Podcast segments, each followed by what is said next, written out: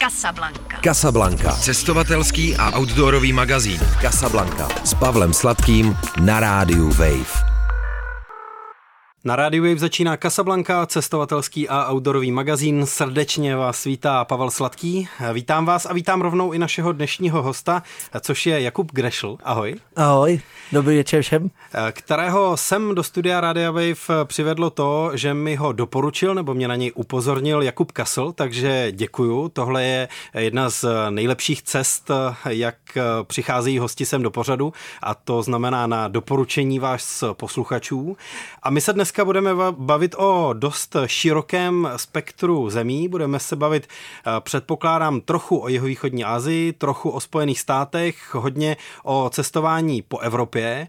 Eh, v Evropě nakonec eh, můžeme začít, protože tvoje poslední země, Jakube, než se budeme bavit o čemkoliv dalším, jak složitá tvoje cestování, cesta k cestování byla, tou poslední zemí bylo Irsko. Bylo Irsko, bylo Irsko, kdy jsem se vrátil asi před deseti dny Irsko neboli Smaragdový ostrov, a, což je země, kde šíleně prší. A mě v tu chvilku z deseti dnů pršelo 10 minut. Hodně pršelo. 10 minut. To znamená, my jsme to klasický irský počasí ani nezažili, ale zase na fotky to bylo hrozně fajn, já to dneska strašně vážím. A Irsko, co se týče zeleně a co se týče přírodních úkazů, tak pro mě byla jedna z nejkrásnějších zemí ze všech těch teda 35, co jsem, co jsem doteďka projel. A ty si program na letošní léto a to, že se do něj vešlo Irsko, přeplánoval podle počasí? Já jsem to přeplánoval kvůli, po, kvůli počasí a kvůli covidu. Eh, původně byla v plánu měsíční cesta po severu Itálie s návštěvou San Marina a ostrov Kypr. Jenomže když jsem viděl ty horka, tak jsem říkal, tak si dáme Irsko, tam se trošku jako tam to nebude tak hrozný, bude to takový zelený na fotky, příroda krásná. A teď, když jsem přijel a viděl jsem, že nám v Itálii zavedli roušky znova v MHDčku a ve všech dopravních prostředcích, tak jsem se rozhodl pro Finsko, takže od dneška za 10 dní odlítám do Finska. Jak eh, dlouhá byla tvoje návštěva Irska a jak dlouhé má být to Finsko? Jak to Byla to, obojí to bude desetidenní.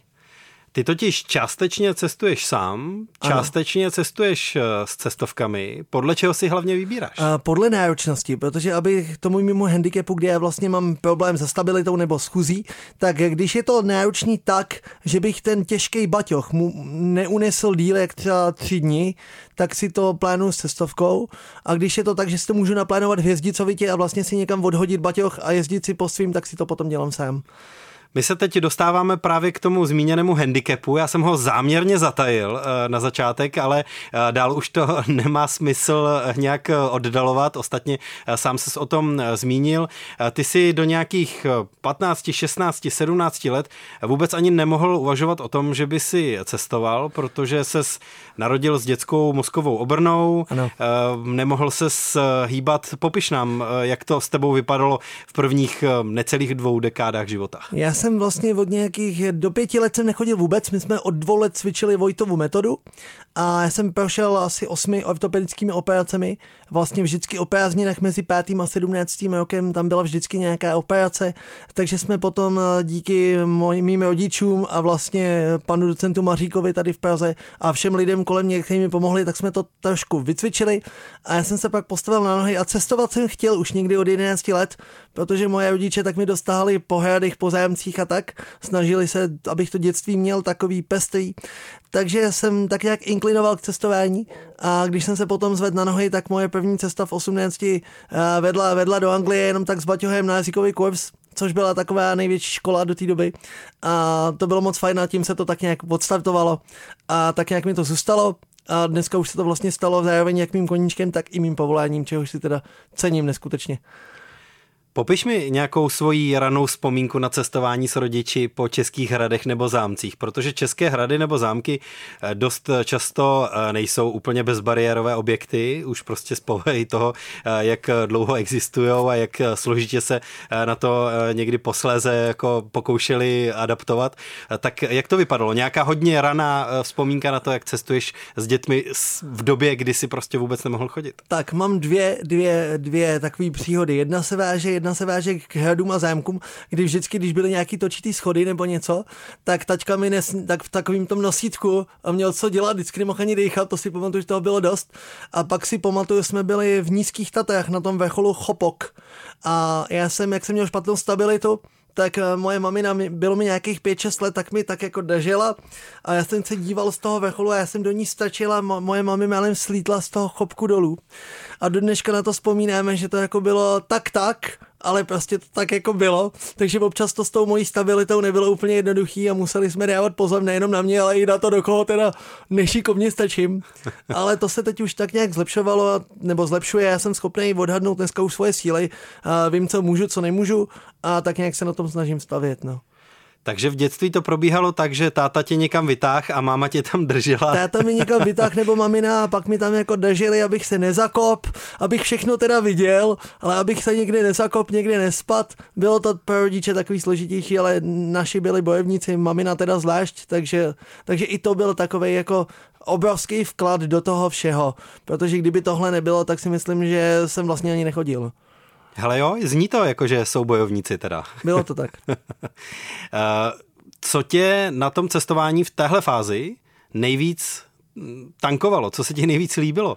Eh, byly to ty památky, nebo to byla příroda, nebo vůbec ta možnost eh, ano. jako vybrat se někam ven, kde se jako zrodila ta cestovatelská vášeň člověka, který prostě procházel náročnými operacemi a neměl nejdřív moc naděje? v tu chvilku. Já jsem měl pocit, že cokoliv bylo, jakoby mimo to, že bych musel ležet v posteli a nebo musel cvičit, tak všechno bylo jako plus.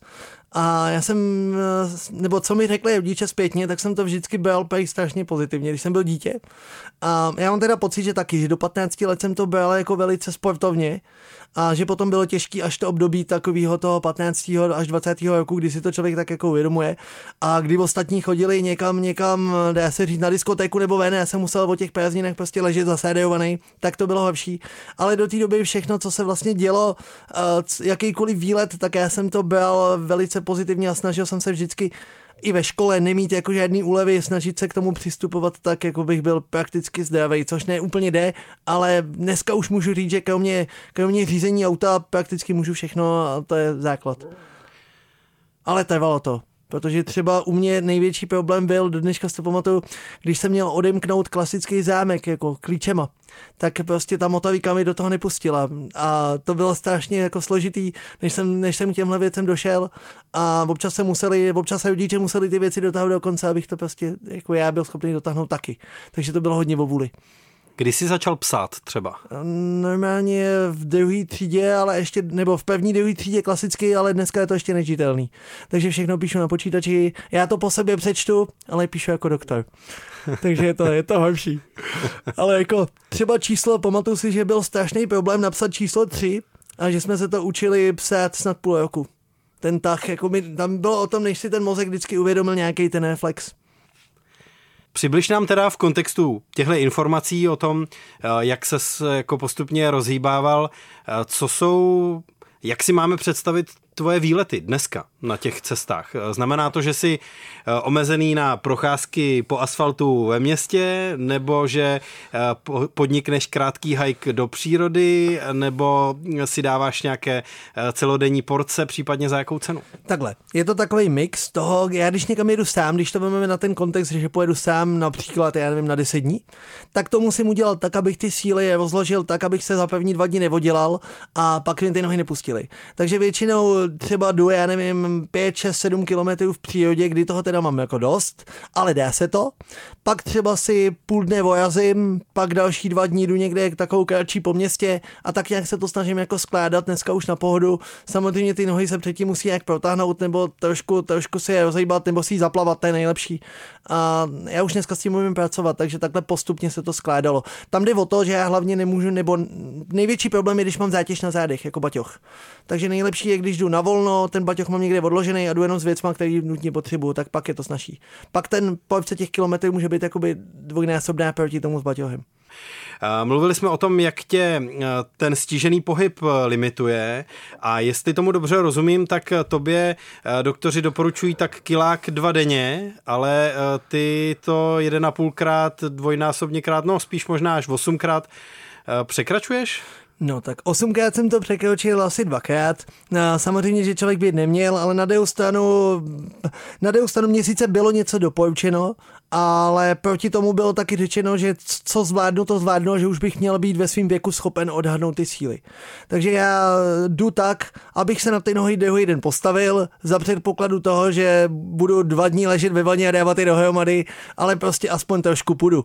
Takže ten projekt, který já dělám s tím názvem Nic není nemožný, což jsou přednášky o cestování, tak vlastně je postavený i trošku na motivaci, nejenom na cestování, a je postavený i na tom eh, posouvání vlastních hranic. Takže takhle se to snažím snažím dělat a samozřejmě někomu třeba ukázat, že když něco chcete, tak to jde. A ať je to cokoliv, ať si člověk cokoliv přeje, tak když se za tím snem trošičku jde, tak si myslím, že se, mu, že se tomu dá pomoct nebo jít hodně naproti. No a když teda nohy odděláš, eh, jak ty to říkáš, tak jdou opravdu do kýblu se studenou nebo s teplou vodou, jo? A jdou do kýblu ze solí. Se solí? A, a do mě jde pět i balginu. a pak teda jako se vyspím a nohy rozhejbu. Druhý den ráno se na ně ani nepostavím, takže to třeba hodinu trvá, než se to trošku rozhejbe a pak se to musí prostě třeba nějakým půl kilometrem rozhejbat nebo, nebo rozplavat a pak to jde. Mm-hmm. Ty jsi zmiňoval na začátku to Irsko, nebo já jsem se tě ptal na Irsko jako na tvoji nejnovější cestu, eh, tak ehm, v Irsku se často chodí na ty nádherné útesy, různě tvarované, eh, obří kameny a eh, vyhlídky ano. a prostě různé kamenné formace, tak tohle je něco, co dáš, nebo už ne? Dám, ale těžko.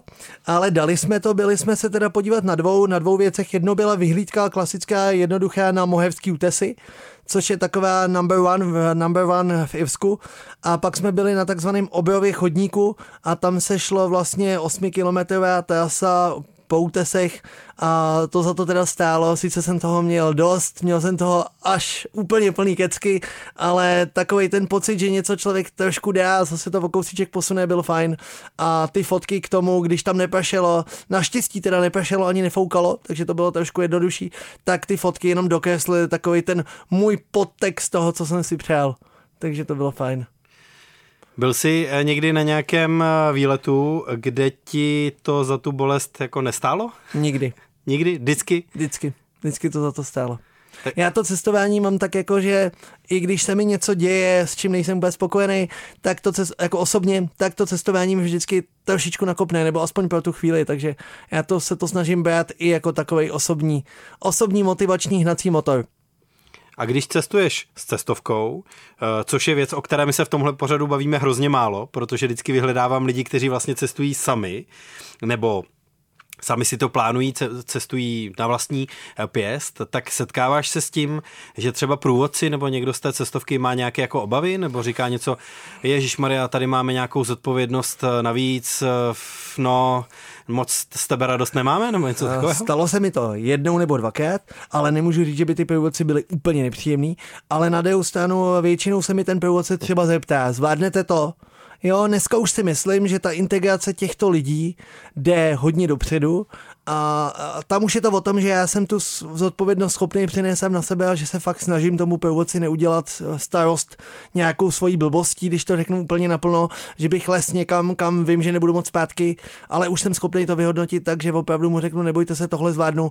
Pokud ne, tak prostě půjdu jenom polovinu. Třeba teď jsme byli eh, v Dubnu, jsem jel Bosnu Hercegovinu a šli jsme na Carevem do hor a já jsem šel vlastně z 15 km asi jenom 5, pak jsem se vrátil zpátky, ale nevadilo mi to. Já už dneska, když jsem začínal cestovat v těch 18-19 letech, tak jsem si myslel, že člověk musí stihnout úplně všechno. A strašně mi mrzelo, když jsem něco neviděl. Dneska už tam otočený, dneska si řeknu, tak holdám jenom pět, ale zase mám čas na ty fotky. Takže to je, člověku se to trošku mění a myslím si, že to je tak dobře. Já se třeba strašně nerad vzdávám e, nějakých plánů, co mám a otočit se na pátém kilometru, když mám naplánovaných 15, zhruba řečeno, je pro mě teda vždycky velký boj.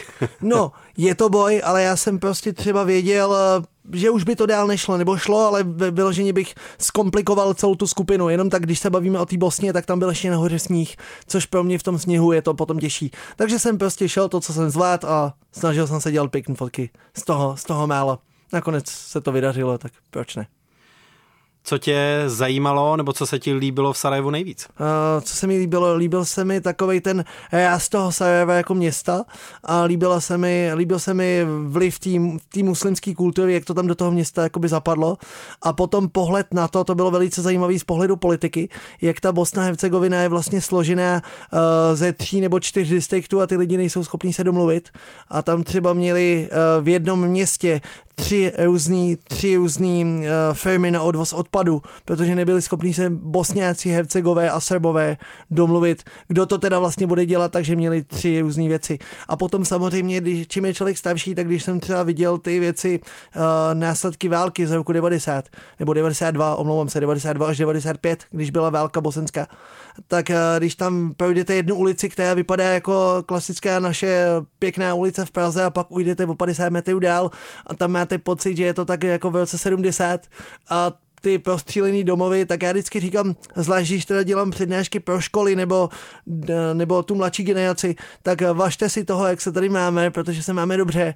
A když jsem potom viděl země, jako je, jako je třeba ta Bosna nebo Albánie, tak eh, to bylo trošičku, trošičku něco jiného. Myslím si, že by to mělo vidět každý.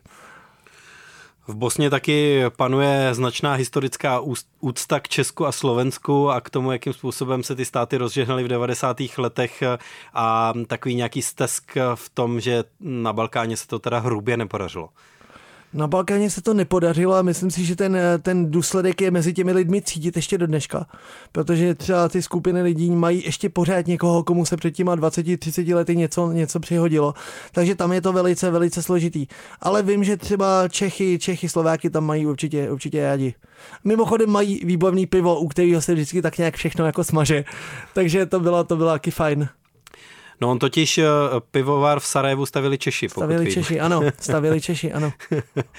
Eh, tím se dostáváme k otázkám gastronomie, eh, které jsme přeskočili u Irska, ale ani tam tě to neminulo, ne? U Irska by to taky neminulo a u Irska to zase nebylo tolik o jídle, ale spíš o whisky a o pivu, protože to jejich pivo Guinness mě teda chutné. Je to pivo, u kterého já bych přirovnal tu pěnu, mě ta pěna chutnala jak šlehačka, takže tam je to trošku něco jiného, takže pivo Guinness Guinness, výborná věc. Uh, mimochodem nejenom Guinness, ale třeba pivo značky Murphy, který tam měli, který se měl ve městečku Cork, tak uh, to je taky určitě dobrý ochutnat. A potom rozdíl mezi uh, irskou a skotskou whisky. Já jsem ve Skotsku byl v roce 2012 a v Irsku vlastně teďko, 2022. Tak rozdíl mezi skotskou a irskou, tak uh, skotská je dvakrát destilovaná, irská je třikrát destilovaná.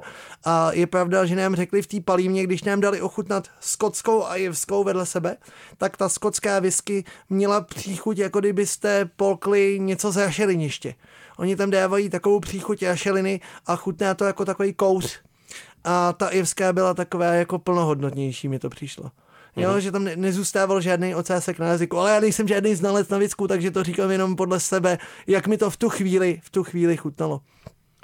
Vozíš si něco domů z těch cest? Uh, dneska už si tolik věcí nevozím. Vozím si fotky a vozím si vzpomínky. Protože když jsem začal cestovat, tak jsem si ještě tak před dvěma lety pořád něco vozil a vlastně jsem, když jsem se stěhoval před dvěma lety do Prahy, tak jsem všechny věci nastěhoval ke svýmu otci na půdu v obrovských bednách a tatínek mi řekl, to je na Hanzelkovo muzeum. Takže tím skončil nějaký dovoz suvenýrů. A já si myslím, že stejně nejvíc jsou ty vzpomínky, anebo ty zážitky, které se stanou, jako třeba ty útesy, když už člověk prostě nemůže a šáhne si na zem, a tak potom, když si na to vzpomene po x letech, tak si vzpomene na tohle. Takže to je asi, asi nejvíc. Velká, možná by se řeklo zlomová cesta vedla do Spojených států před eh, několika lety. Jak to bylo? Ano, takhle, to byla jedna z, no, nechci říct pevních cest, ale bylo to v těch pevních pěti letech, kdy jsem hodně aktivně cestoval. Byla to do té doby cesta největší. Já jsem měl Národní parky Ameriky a začali jsme vlastně v Los Angeles a ujeli jsme 8000 kilometrů kolem dokola, kdy jsme do toho zahrnuli i Národní park Yellowstone, který je až nahoře v Montaně. A ten Yellowstone pro mě byl takový uvědomění si toho, jak ta příroda je silná. A tam mi tak jako prvotně došlo, vlastně v té chvíli mi bylo 22 20 let, tam mi tak nějak jako prvotně došlo, když jsem stál mezi těmi gejzíry, tak mi tak jako došlo, že všechno, co jsme dělali, tak to k něčemu bylo a že to cvičení a všechny ty, všechny ty operace, tak to někam směřovalo. A ono to člověku občas trvá, než mu to dojde. A nebo mu to dojde až v nějaký okamžik, kdy ho něco nakopne. Takže tohle bylo takový, takový hlavní uvědomění si. Asi v, v, v kontextu velikosti Yellowstoneu všech těch zvířat, tak jsem si tohle trošku uvědomil. Takže to bylo, to bylo fajn. Cestuješ eh, někdy někam s rodiči? Eh, dneska už, dneska už ne, ale dřív jsem za rodiči cestoval takový ty klasický letní dovolený, já nevím, Rodos, Kanévský ostrovy a tak, ale vždycky jsem se snažil už i tam, když od těch 15-16 let eh, vždycky eh, jezdili jsme hodně na výlety i takhle na těch ostrovech a já jsem se pak třeba zbalil, jel jsem na jeden den třeba v 16 z, z Tenerife na Grand, z Gran Canaria na Tenerife a tak, takže jsem si to snažil plánovat aspoň trošku sám a už, už něco trávit za tím foťákem, když to šlo samozřejmě v menším, ale byla to taková ta, ten prvopočátek toho, tohle bych chtěl dělat a tohle mě baví. A na focení si dáváš hodně záležet? Na focení si dávám hodně záležet, ale mám jednu možná nevýhodu, možná výhodu. Uh, nemůžu fotit, nebo nemůžu fotit takhle, řeknu to tak, nemůžu fotit na zrcadlovku, protože bych zakop a zrcadlovka by letěla Bůh kam, protože to koleno se prostě třikrát denně podlomí, když toho má dost. Já už s tím umím pracovat, takže jako si v ruce a prostě foťák se neozbije. Takže fotím na klasický malý kompakt od Canonu a dneska už i na mobil, což jsem dlouho odmítal, a dneska si myslím, že už i ty telefony fotí poměrně hezky. I jsem dokonce viděl přednášku kluka, který fotil jenom na mobil a dělal z toho workshop a dá se to. Takže dneska už ta technika šla dopředu, což třeba mě to trošku ulehčuje v tomhle. Mm-hmm. Ale baví mě to, ta focení taková vášení k tomu, k tomu cestování. No. A baví tě to nebo motivuje tě to hodně kvůli těm přednáškám, které děláš, nebo spíš kvůli tomu, že to je nějaké jako zachycení eh, těch vzpomínek, anebo že vytváříš nějaký jako artefakt výtvarný třeba z té cesty? Uh, mix. Dneska už, dneska už takhle. Když jsem začínal fotit, tak jsem fotil pro, to, pro zachycení nějakých vzpomínek, protože mi začala bavit fotit příroda, tak jsem se trošku o to zajímal, aby to aspoň mělo nějakou kompozici, když se mi občas klepe ruka. A dneska, když už fotím pro ty přednášky, protože mám vlastně tři takový z, segmenty, které dělám. Jsou to domovy seniorů, je to kultura a pak jsou to dětský domovy a školy.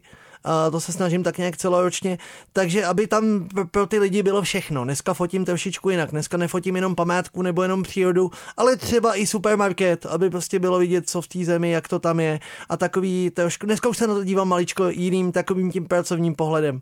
Takže je to trošičku jiný focení, než když to bylo jenom jako na dovolenou. Já tomu říkám pracovní cesty. Když jsi zmiňoval, že problém je pro tebe zátěž, mít nějaký těžší batoh mm-hmm. na té mhm. cestě, mm-hmm. tak eh, jak odlehčuješ, nebo na čem nejvíc odlehčuješ, jak to řešíš? No, odlehčuju na tom, že se snažím říct si co nejméně věcí na sebe, abych prostě toho netah, netah moc. A takhle, když vím, že nemůžu odlehčit, že to prostě nepůjde, že ta cesta bude dlouhá, tak potom musím jet s tou cestovkou.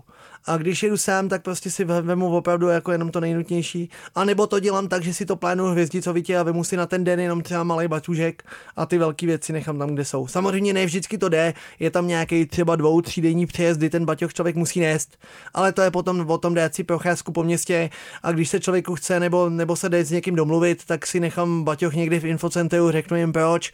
V životě se mi baťoch nestratil, vždycky byli všichni ochotní, ať to bylo v jakýkoliv zemi. Takže dá se s tím pracovat, jenom se člověk nesmí úplně, úplně bát. A příklad té cesty, eh, kam si jel sám v poslední době, to je třeba Barcelona, Katalánsko, Španělsko. Ano. Eh, eh, jak jakým způsobem se připravuješ třeba na tu cestu snažím takovouhle? Se, snažím se si spoustu věcí načíst, snažím se se na to podívat i z pohledu toho, co třeba zvládnu jako bez, bez nějakých bariérových pro, problémů, kde bude větší bezbariérovost, kde je to snažší. A vždycky si to načtu, nakoupím nějaký průvodce, mapy, klasick, klasická příprava, i podle fotek se dívám, co by se mi líbilo fotit, z jakých pohledů, nebo se spojím s někým, protože mám různý kontakty na různý průvodce, tak se třeba spojím s někým z minulosti, ten mi nějaký typy aktuální dá jo, a takhle to, takhle to nějak připravuju a dá se to, dá se to, ale musí člověk mít na to ten čas. A dát ho tomu, věnovat tomu ten čas té přípravy, protože potom se ta cesta daleko líp realizuje, než když jede člověk úplně na blind. A věnuješ eh, něčemu v životě eh, tolik času nebo pozornosti jako cestování? Teď už ne. Teď už to cestování je vyloženě number one a já prakticky, dá se říct, že mám těch 250, 260 přednášek ročně, takže prakticky každý den dělám přednášku, uh, prakticky pro ten domov seniorů, to už mám takový dlouhodobý, a potom v období třeba září až, až dubna i nějakou večer kulturu a mezi tím se snažím buď něco nafotit, nebo zpracovávám fotky z cest a když je volno, tak někam jedu, no. Takže je to takový, je to taková plnohodnotný moto mýho života dneska už. Jak si na tom s jazykovou výbavou? Víceméně domluvím se anglicky poměrně slušně, rozuměl jsem, nebo uměl jsem německy, pamatuju tě před těma deseti lety, dneska už můžu říct, že jako rozumím, ale už se tak nedomluvím a umím takový základ, maličký základ španělštiny, že si aspoň něco přeložím a aspoň něco řeknu. Ale angličtina víceméně. A když nejde angličtina, tak do ruce nohy a člověk se domluví všude. Když tě dneska v podstatě živí cestovatelské přednášky, tak co pro tebe znamenala ta covidová etapa? Možná ne ještě úplně skončená, ale ty lockdowny a omezení v posledních dvou letech? Takhle, no pro mě to bylo takový zvláštní v tom, že já jsem prakticky nikdy nečekal, že mi budou živit přednášky. Nikdy jsem nečekal, že něco takového vůbec budu dělat. Dneska můžu s čistým svědomím říct, že to nedělám, samozřejmě mi to uživí, ale nedělám to, nedělám to primárně jenom proto, aby mi to uživilo.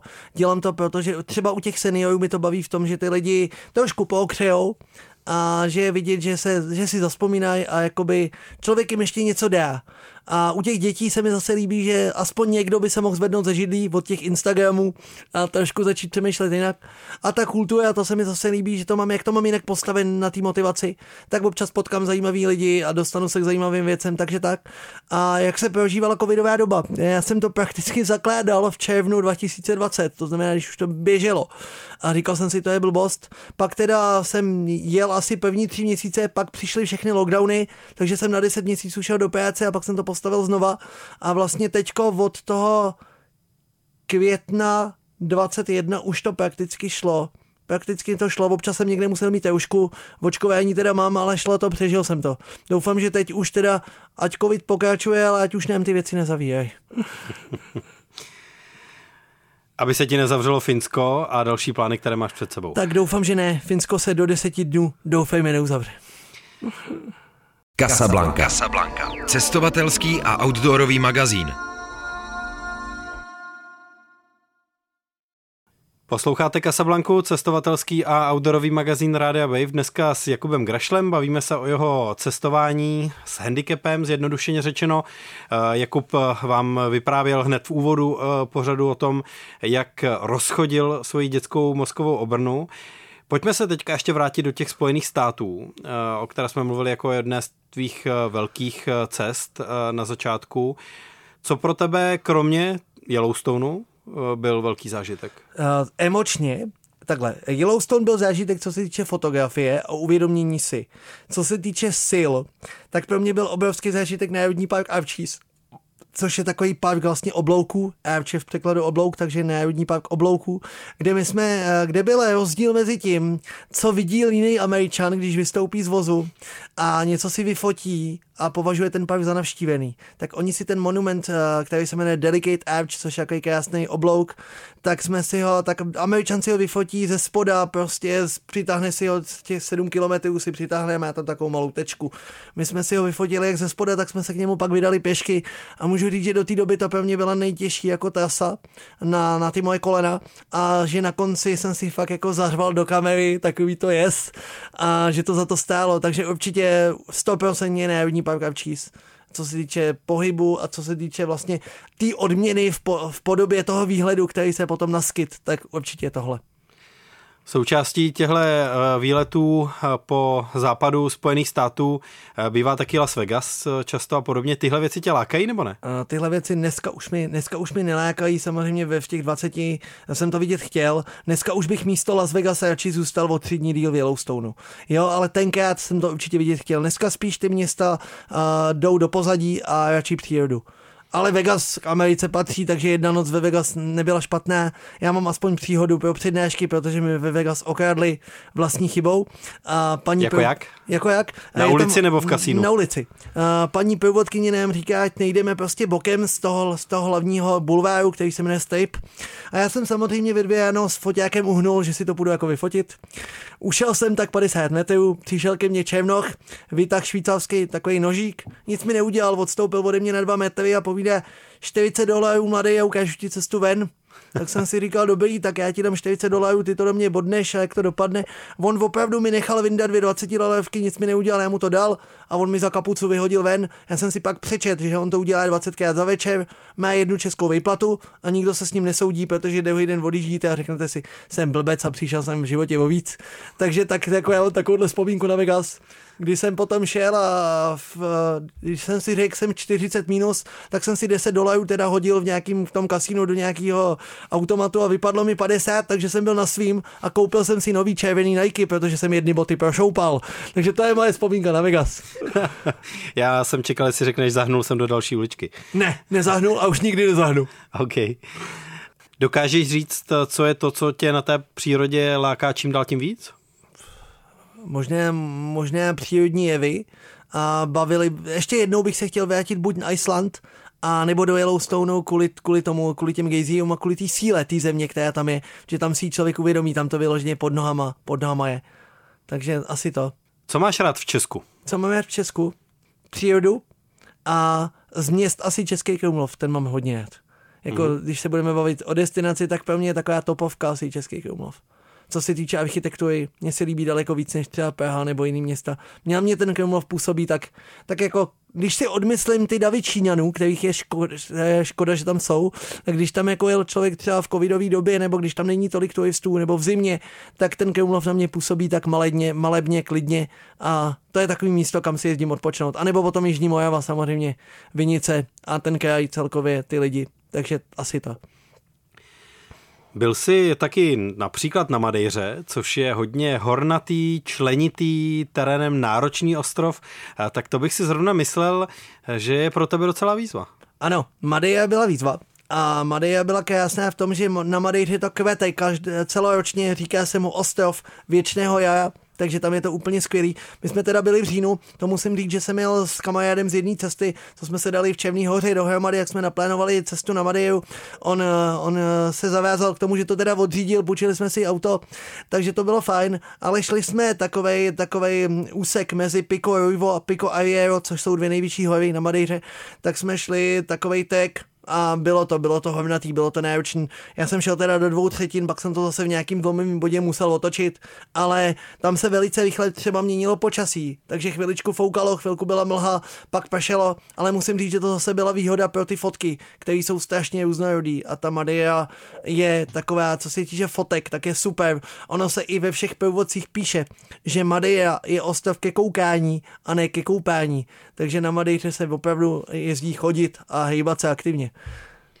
Já si představuju, že tohle by pro tebe mohl být takový nějaký optimální model, že budeš k sobě mít někoho, kdo bude trochu řidič, trochu nosič a e, společně tu cestu naplánujete, tobě to trochu e, ulehčí v těch pasážích, kde to potřebuješ. Takhle to nefunguje? No občas to tak funguje, ale zatím ne moc, ale samozřejmě já mám třeba v, v plánu dlouhodobě bych chtěl Nový Zéland, takže kdyby se povedlo třeba najít pavťáka do budoucna, který by ten Zéland jel takhle, takovýmhle způsobem, tak by to bylo fajn, protože si myslím, že zrovna u Zelandu by bylo dobrý jet bez cestovky a mít možnost zastavit si tím autem kdekoliv a vyfotit. Ty fotky jsou zase jiný a je to prostě potom snažší. Takže to je taková jako možná výzva vzhledem k tomu Zelandu.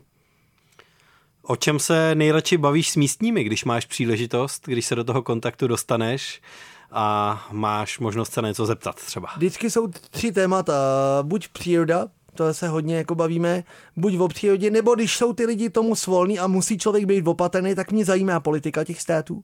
Ale musí člověk být jako opatrný, aby se jich třeba v Bosně nedotk něčeho, co se jim stalo špatného. Takže člověk musí opatrně jenom, když ty lidi jsou k tomu svolní, nebo to sami navedou to téma.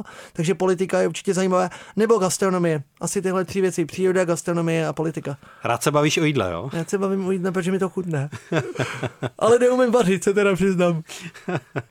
no byl jsi totiž taky v Tajsku, eh, což je samozřejmě země vyhlášená svojí kuchyní, Ano. kde je i spousta těch různých kurzů eh, i pro turisty, pro eh, krátkodobé návštěvníky, jak jako proniknout do nějakých základů práce s těmi surovinami a tak, tak to tě neláká? To jsem nebyl ten kurz, ale takhle. Mně přišlo, že v Tajsku, když jsme si šli dát něco k jídlu, tak i když tomu čišníkovi řeknete, že nechcete, aby to pálilo, tak to pálí jako čert. A jediný, co je výhoda, kdybyste vedle sebe měli malý děcko, tak to oni vám to potom tolik nevosolí. Ale jinak jako samozřejmě eh, je to zajímavý ta gastronomie, ale přiznám se, že jsem třeba v Tajsku ty eh, místní čajevy do pusy nedostal. Že to byla jediná věc, kterou jako ne ale jinak samozřejmě ochutnám, ochutnám všechno. Mám třeba zkušenost, když jsem v 18 letech jel poprvé do Anglie, tak jsme dostali pozvání od jednoho kluka z Kataru, který tam znal v Liverpoolu nějakého místního šéf-kuchaře katarské restaurace. Nebo katarsko-tureck, a oni nás tam pozvali a seděli jsme tam v taký multikulturní partě Japonci, Češi, Italové, prostě jaký mix. A oni nám dali k jídlu něco, co strašně choupalo a já do dneška nevím, co to bylo, co jsem snět. Můžu říct, že mi bylo v tu chvíli špatně, takže jsme to jako tak nějak z polkli a, a pak jsme to v klidu dojedli, ale občas člověk musí trošku zavřít oči, aby někoho neurazil, ale to taky k tomu patří. Pak aspoň je na co vzpomínat. No a když teda tajská kuchyně na tebe byla moc ostrá, eh, tak eh, tam tě oslovil spíš eh, jako Budha a pláže, jo? Ano, ta, no takhle, pláže mi, mě úplně pláže neoslovují, protože já na pláži dokážu vydržet tak dvě, tři hodiny a pak už musím někam s foťákem, Aha. takže se mnou je strašně těžký údajně, takhle, všechny ženský vždycky říkali, že je strašně těžký se mnou někam jet, protože já se, já se vydržím válet dvě, tři hodiny a pak jako zmizím někam do těch skal a je to prostě takový lepší. Takže to je jedna věc, takže pláže úplně moc ne, ale co se týče těch buddhistických paláců, tak eh, Tajsko, já jsem byl ve velice zajímavé době a byl jsem ho 13 dní po smrti tajského krále, který byl druhý nejdéle vládnoucí panovník po anglické královně a vládl přes 70 let.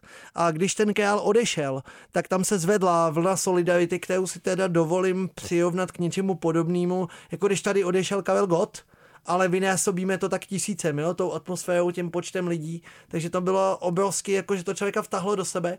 A ten buddhismus, já teda nejsem věřící člověk, ale ten buddhismus na mě působil velice klidně, velice takový jako k zamyšlení.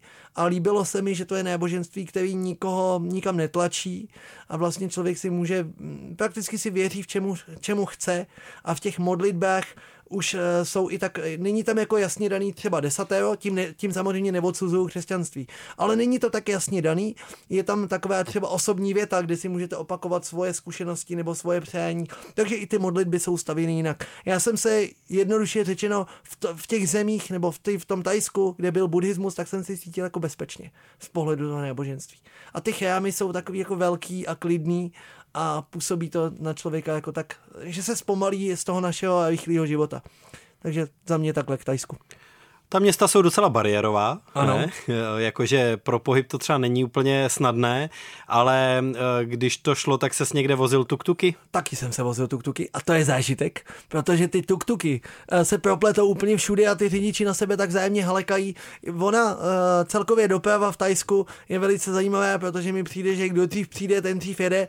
A když jsem si třeba zjišťoval, jakým způsobem se v Tajsku dává řidičský průkaz, tak to je tak, čí tatínek zaplatí více bátů z peněženky, to pak si náček dostane řidičský průkaz, takže tam je to, já si jedu a ty mi uhní v takovým tom stylu, ale jenom takový paradox, já když jsem byl v Tajsku, tak jsem čekal, kolik tam bude do, dopravních nehod, protože se o tom mluví, že to Tajsko je hodně na dopravní nehody. Já jsem za 14 dní nebo za 17 dní neviděl prakticky žádnou vážnou. A pak jsem byl minulý rok Krétu a Santorini a musím říct, že jsem viděl během deseti dnů tři vážné dopravní nehody, protože ty ti Kréťani taky jezdili jako blázni, takže to je takový porovnání, že v té Evropě mi to třeba přišlo horší než v tom Tajsku. A to bych úplně nečekal. Je něco, na co si opatrný na cestách ohledně jako sebe? Když teď mluvíš o tom, eh, jak tě zajímala nebo nezajímala nebezpečnost toho řízení, je něco, v čem seš na sebe opatrný? Eh, Dneska už jsem opatrný takhle. Když mi bylo 20 let, tak jsem eh, víceméně chtěl vidět všechno a vždycky jsem se snažil někam vlézt a něco přelézt. A dneska už jako to, dneska už jsem opatrný v tom, že si člověk říká, jsem rád za to, co můžu, jak se můžu hejbat a prakticky, jestli si to vyfotím tady anebo o metr dál, je úplně jedno, ale už to bezpečí je takový takový mm, jde víc do popředí. Takže jsem asi opatrnější v tom, že když jdu někam nahoru, tak už, už nejdu úplně na okraj. Na co se chystáš nejvíc ve Finsku? Bavili jsme se o tom, že se na ty cesty docela připravuješ, tak máš nějaké jako ponětí, víš, kam se ve Finsku podíváš, protože existuje nějaký itinerář, podle kterého se pojede, tak co by si z toho nejvíc chtěl pro sebe vydobít. Určitě. Já to mám zase tak kombinovaně, tentokrát to mám na půl s cestovkou a, a z nějaký části solo, protože jsem sehnal letenku o dva dní dřív než ta skupina o nějakou, o nějakou polovinu levněji, takže letím do Helsinek o něco dřív, takže první dva dny strávím tak nějak solo v Helsinkách, takže bych se chtěl podívat jak na stadion, kde Emil Zátopek vlastně vyhrál nějakou tu naší olympijskou medaili, takže taková vazba na česko, československou historii. A potom je tam takový ten kostel ve skále, to je taky velice zajímavý akusticky, takže to bych si chtěl projít tak nějak solo. Pak se připojím ke skupině a jedeme vlastně nějaký národní parky, jezera, máme ubytování, ubytování u jezera, což bude, což bude fajn a máme třeba možnost jet pozorovat medvědy, takže to bych se chtěl jet podívat přímo jako do té tajgy, to by bylo fajn.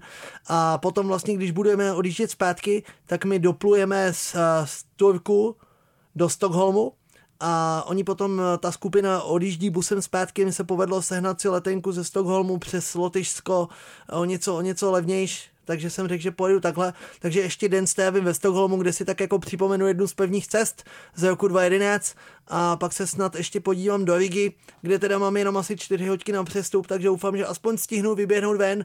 Mám teda v plánu, zjistil jsem, že od centra je to kousíček, takže zaplatit nějaký aspoň místního taxikáře, který by mi jako provez aspoň chvilku a pak pokračovat domů. Takže takový mix, mix cesty, ale těším se na přírodu, na jezera, na medvědy, a na lesy, protože tam vlastně 75% území jsou lesy a jezera. Ten tvůj projekt eh, cestování s handicapem, kterému říkáš nic není nemožné, eh, jednoduše NNN, nic není nemožné, eh, jakou příchuť to pro tebe po letech má, nebo jak se měnil ten význam eh, tohohle hesla, které si tomu dal. Samozřejmě, že prostě překonáváš handicap, posouváš eh, svoje hranice, eh, posunul si je už jako významně. Co v tomhle hesle pro tebe po letech je, co tam třeba dřív nebylo? Uh, takhle, já když jsem ten projekt zakládal, tak jsem ho zakládal ve chvíli, kdy jsem v covidu přišel v operaci a ještě mi padnul partnerský vztah, takže to bylo jako základ toho, já jsem potřeboval nakopnout. A potřeboval jsem začít dělat něco, kdy budu mezi lidma a kdy mi něco vrátí zpátky chuť takovou jako do života. Což si myslím, že se dneska povedlo. Na tom je to stavěný. A mně by se, mně by se líbilo posunout to v tom, aby byla větší kvalita fotek pro přednášky, to bych chtěl aby ty fotky byly, byly ještě, ještě o něco kvalitnější, což teda v důsledku techniky bude asi lepší, ale i v důsledku nějakýho, nějaký mojí šikovnosti, aby to bylo trošičku znát. A pak mě všichni přátelé říkají, že mám takový život eh, Bela a Bohéma, který si dělá, co chce celoživotně. Já si i myslím, že to jako vychází z toho, že mi všichni dežili v posteli po těch operacích a pak jsem se zvedl a teď si jako, teď si prostě chci dělat a teď já, jo. A teď já, takže já si to tak jako plním. A teď se mi povedla jedna věc, protože mi všichni říkají, že o tom napíšu knížku. A já fakt jako čekám, říkám ještě tak pět let, než mi dospěje názor úplně. A teď jsem tak jako brouzdal v Irsku městečkem Cork a narazil jsem na kavárnu, která se jmenovala Rebel Cafe. Takže jsem tam udělal fotku a řekl jsem si, že jestli někdy napíšu knížku, tak to bude obálka té knížky. Takže takový prvopočátek je položený. A je to tak o takový jako motivaci, ale zároveň divokosti života. Já to tak jako mám trošičku divoce postavený ten život a prakticky to cestování mi vždycky nakopne snad na tu správnou cestu, takže takže to bylo vždycky, vždycky takový prvotní a proto vznikalo i to heslo, že nic není nemožný, protože jsem to zakládal ve chvíli, kdy člověku úplně dobře nebylo, ale dostalo mi to do fáze, kdy mi to strašně baví a doufám, že i těm lidem to něco dá, nejenom po stránce cestovatelský, ale i po stránce lidský. To je to, to, co mi to dává, když ty lidi jsou šťastní, tak jako to je největší odměna. Šťastné cesty přejeme. Hostem dnešní Kasablanky byl Jakub Grešl. Díky moc. Děkuji za pozvání, hezký večer všem. Měj se dobře, ahoj. Ahoj. Casablanca. Casablanca. Cestovatelský a outdoorový magazín. V džungli, v poušti, uprostřed oceánu. Poslouchej Casablanku jako podcast. Kdykoliv a kdekoliv. Více na wave.cz lomeno podcasty.